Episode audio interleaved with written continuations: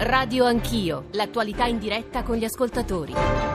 Sono le 9.09, tornate con Radio Anch'io, siete su Radio 1, Giorgio Zanchini al microfono. Eh, come vi dicevo anche all'inizio della seconda parte, i temi che stiamo affrontando stamane si incrociano con l'attualità più stretta, lo dico in relazione alla, al DEF, alla nota aggiuntiva eh, sul DEF, alla reazione dei mercati, alla reazione dello spread, alle parole di Luigi Di Maio che di nuovo intersecano quello che stiamo dicendo stamane, ma non soltanto i temi legati all'economia, anche, eh, devo dire, l'avete sentito nel GR, ma continuano a essere battute agenzie sul terremoto eh, in Indonesia e anche eh, del tema di cui stiamo per occuparci con la sindaca di Torino Chiara Appendino, devo dire che moltissime sono le notizie, eh, le agenzie, eh, ma anche gli interventi degli ascoltatori che ci scrivono da Torino, dal Piemonte, ma non soltanto, soltanto dal Piemonte, e che affrontano eh, un tema eh, che stamani non dico domini, ma è molto presente sui quotidiani, e cioè leggo per tutti il titolo del messaggero, eh, ok del CONI a Milano Cortina, IRA Movimento 5 Stelle, nemmeno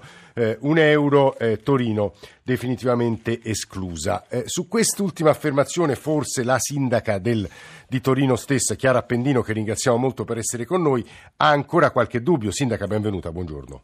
Grazie, buongiorno a tutti voi. Buongiorno. È finita?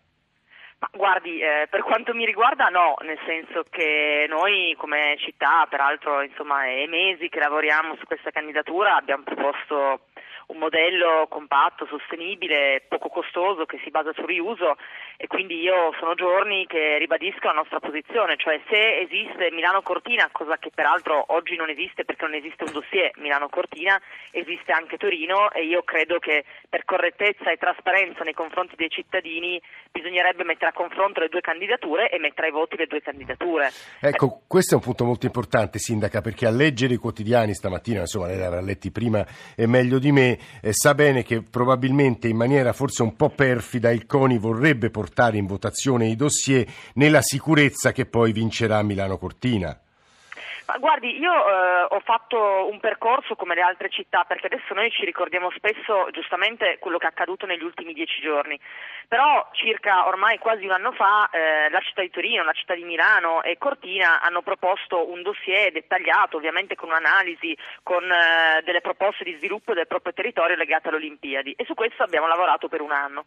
Poi sostanzialmente ci è stato chiesto in 24 ore di dare disponibilità rispetto a un eventuale modello 3 che ha moltissime criticità, che oggi peraltro non sono assolutamente risolte, e da allora in un mese e mezzo non è cambiato nulla. Allora io eh, credo che chi ha scelto di candidare Milano e Cortina si debba prendere la responsabilità nei confronti del Paese e debba spiegare perché ha scelto da un lato una candidatura che non ha gli impianti, che richiede investimenti nelle infrastrutture, che richiede di cementificare, quando dall'altra parte non è per Chiara Appendino, eh, ci tengo a dirlo, cioè io rappresento un territorio, non è Chiara Appendino qui che vince nei confronti di Sala, ma c'era la possibilità per il Paese di candidare una città che aveva tutto, noi non dovevamo costruire nulla, il CIO dice che è importante e mette le nuove regole 2020, eh, l'agenda 2020, il recupero, il riutilizzo degli impianti. Ora, da una parte hai tutto, dall'altra parte devi costruire tutto per me è inspiegabile e incomprensibile questa scelta. Due, due, una domanda e un'obiezione, in parte mia e in parte degli ascoltatori. La prima, quando lei dice chi ha scelto Milano Cortina e quindi di estromettere Torino si deve assumere responsabilità, ma lei si riferisce a qualcuno in particolare, cioè al sottosegretario Giorgetti, alla Lega, a chi?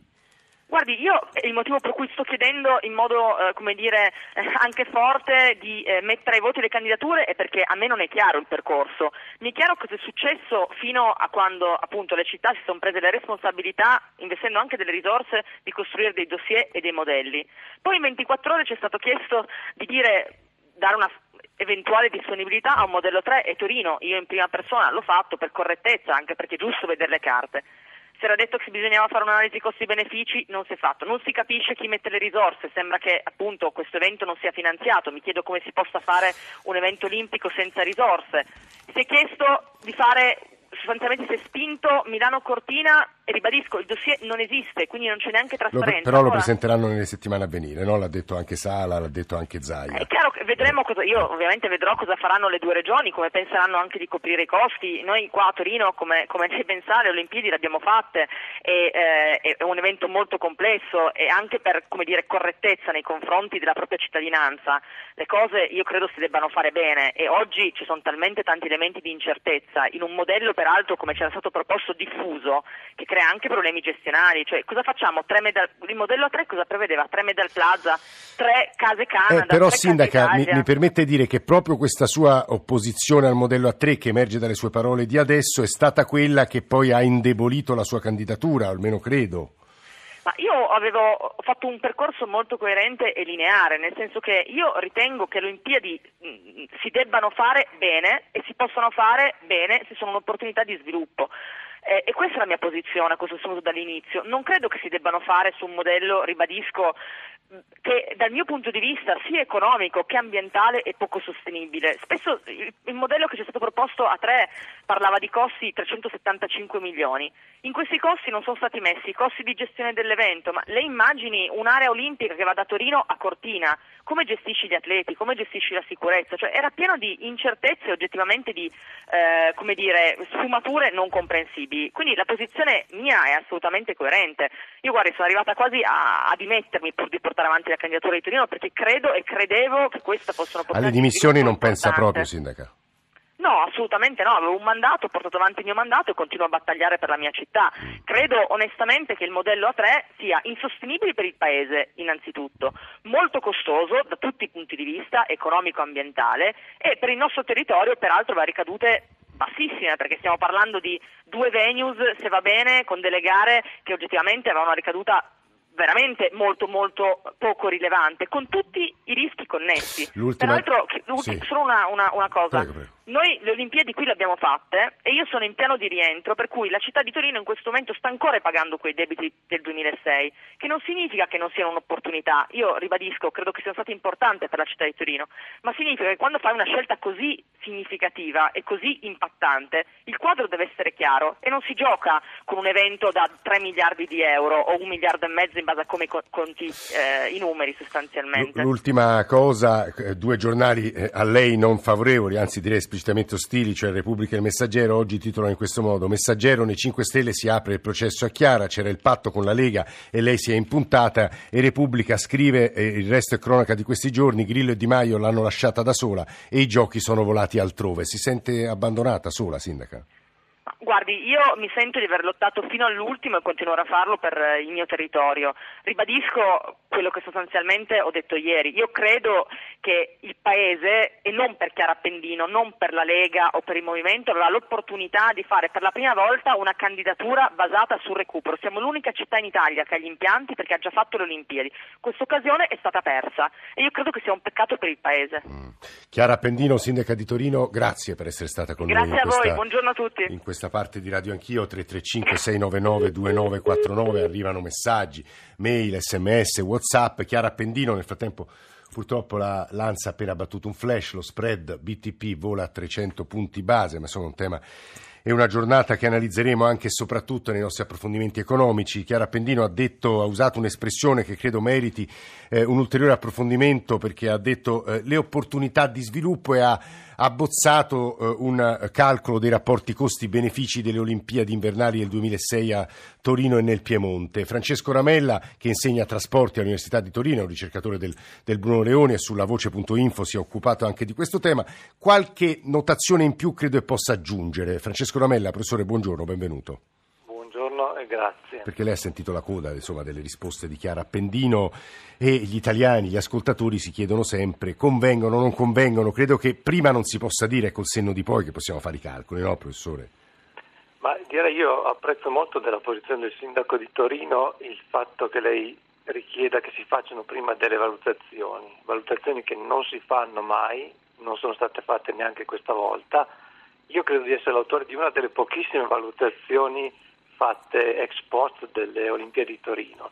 E come ricordava il sindaco la città sta ancora pagando dei debiti dai conti approssimativi, ma credo che non ve ne siano altri, che io avevo fatto alcuni anni fa, i costi erano stati di circa 3 miliardi e 300 milioni, i benefici 2 miliardi e 500 Io le confesso, professore, che stamattina avevo letto un più 447 mila euro e, Chiamparino ai nostri microfoni una settimana fa ha detto basta con questa leggenda, eh, so, al territorio sono convenute, però lei mi sta smentendo, quindi staccio. Eh. Dunque, bisogna anche fare, e questo secondo me è un elemento molto interessante invece della posizione del governo, che ha detto noi non metteremo soldi eh, statali. È possibile che a livello locale ci sia un beneficio complessivo, quindi che la città di Torino ne abbia beneficiato. Il problema è che i costi li hanno sopportati tutti i contribuenti italiani, quindi l'analisi non può essere limitata all'impatto sul territorio. Certo. E quindi il fatto che il governo dica oggi noi risorse non ne mettiamo, se qualcuno vuole organizzarla trovi anche le risorse, secondo me è un approccio molto positivo. Il problema, e qui invece mi sento più di dar ragione al sindaco di Torino, è che probabilmente senza, senza risorse pubbliche eh, queste Olimpiadi non si riescono ad organizzare. Quindi il mio timore è che più avanti venga le, fuori il... Risorse pubbliche però potrebbero essere, come leggo stamane, garanzie delle due regioni, cioè di Lombardia e Veneto, che sono due regioni ricche. Questo è da verificare, io, io non escludo, però eh, l'importante è sapere che è un investimento molto rischioso, ci sono dei casi positivi, ma sono più i casi di Olimpiadi che si sono chiuse con un bilancio negativo. Ci sono poi alcuni casi drammatici come quello della Grecia, che la spesa per le Olimpiadi è stata uno degli elementi che sì. ha poi portato. Cioè caso... eh, eh, però professore, allora le domando come mai però Milano e Cortina a questo punto, ma anche Zaia, Fontana, Sala, insomma anche le regioni scalpitano per averle? Il mio dubbio da come malpensante è che si prospetti in futuro un intervento pubblico eh, che oggi è eh, nascosto. Eh, eh, Oppure hanno, vedono un'opportunità che il sindaco di Torino non vede, io non lo posso escludere in assoluto, ma vorrei vedere dei numeri. L'esperienza generale non è così come positiva come normalmente si fa vedere e il caso di Torino uno può eh, analizzare il prima e dopo le Olimpiadi. Quello che possiamo dire con certezza è che un evento di questo tipo non cambia radicalmente la situazione di sviluppo di una regione, di una città. Se noi guardiamo al primo e dopo di Torino e del Piemonte 2006, anni precedenti, anni successivi, non c'è alcun impatto macroscopico. È un investimento, un investimento molto importante e deve essere valutato con grande attenzione soprattutto quando ci sono risorse pubbliche.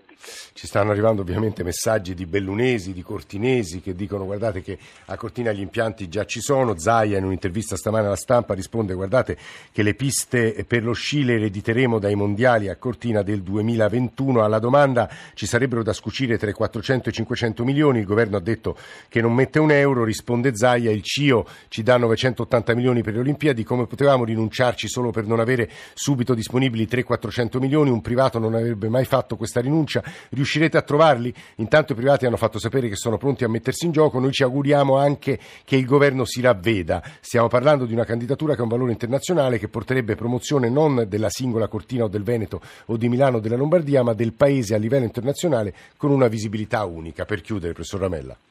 Beh, mi sembra che confermi un po' quello che anticipavo, sì. c'è un'attesa di risorse che arrivino da Roma e quindi questo dà ragione nuovamente al sindaco di Torino, ovvero non escludiamolo, ma prima di investire eh, valutiamo attentamente. Io dico che c'è un solo esempio sicuramente eh, virtuoso, è quello di Los Angeles del 1984. Ah. All'epoca il comune eh, si oppose al finanziamento pubblico e ci furono effettivamente imprenditori privati che rischiarono e quella volta andò molto bene. Le spese vennero coperte interamente e non ci fu un costo per il contribuente. Uh, uh, molto interessante. Ma è un'eccezione uh. più che una regola.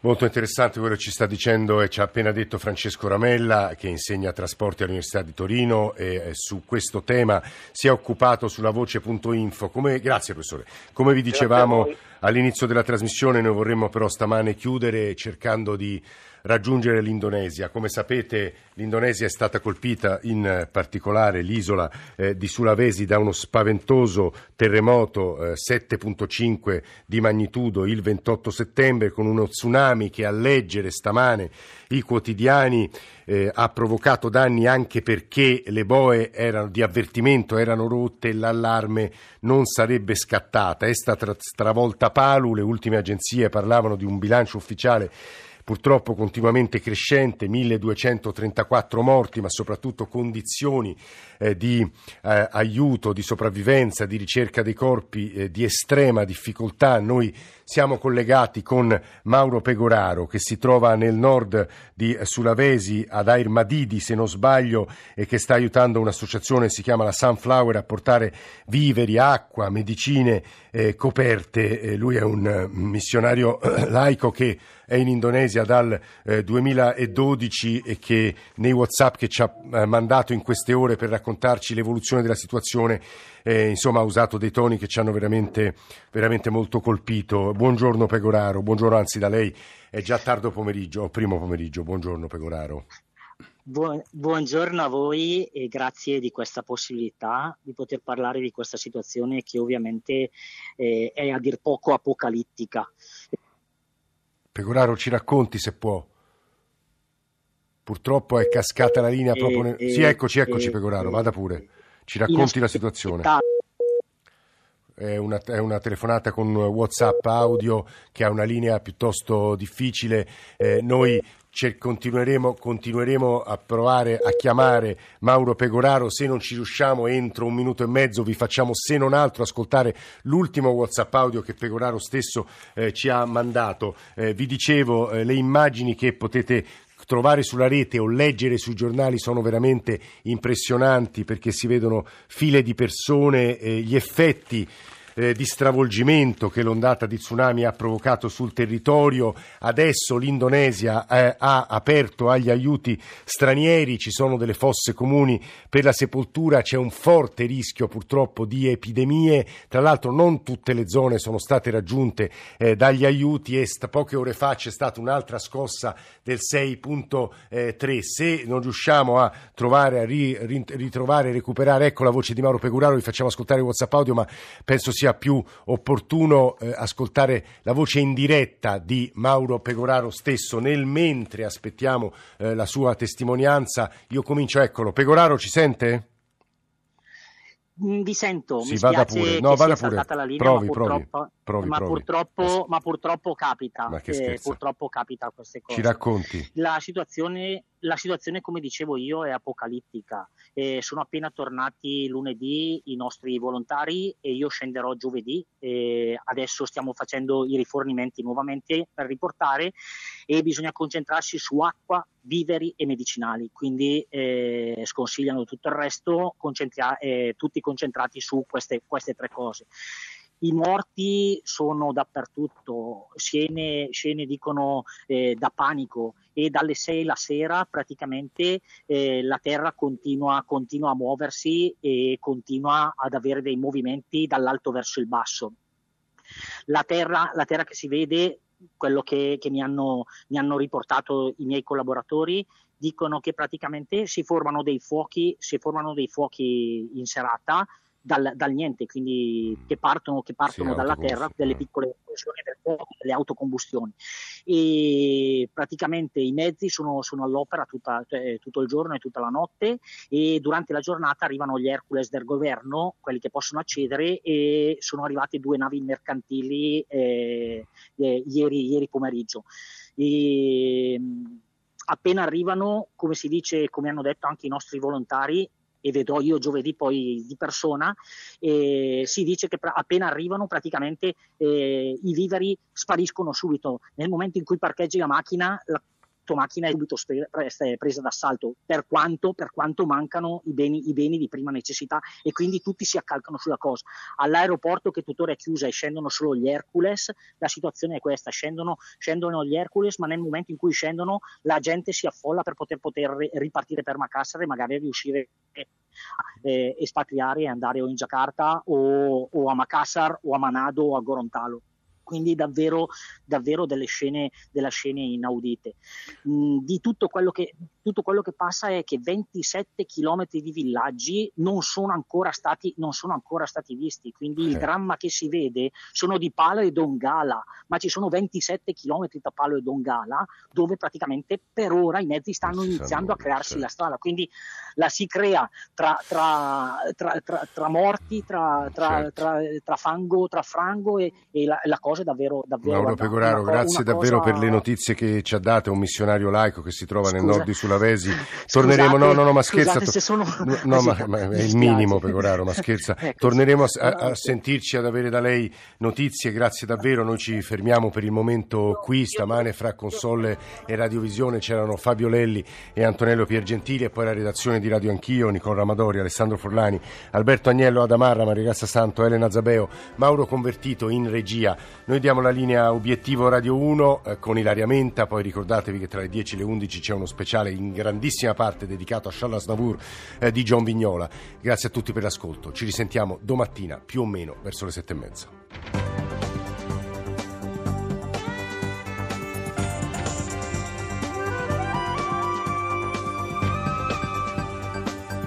Rai Radio 1.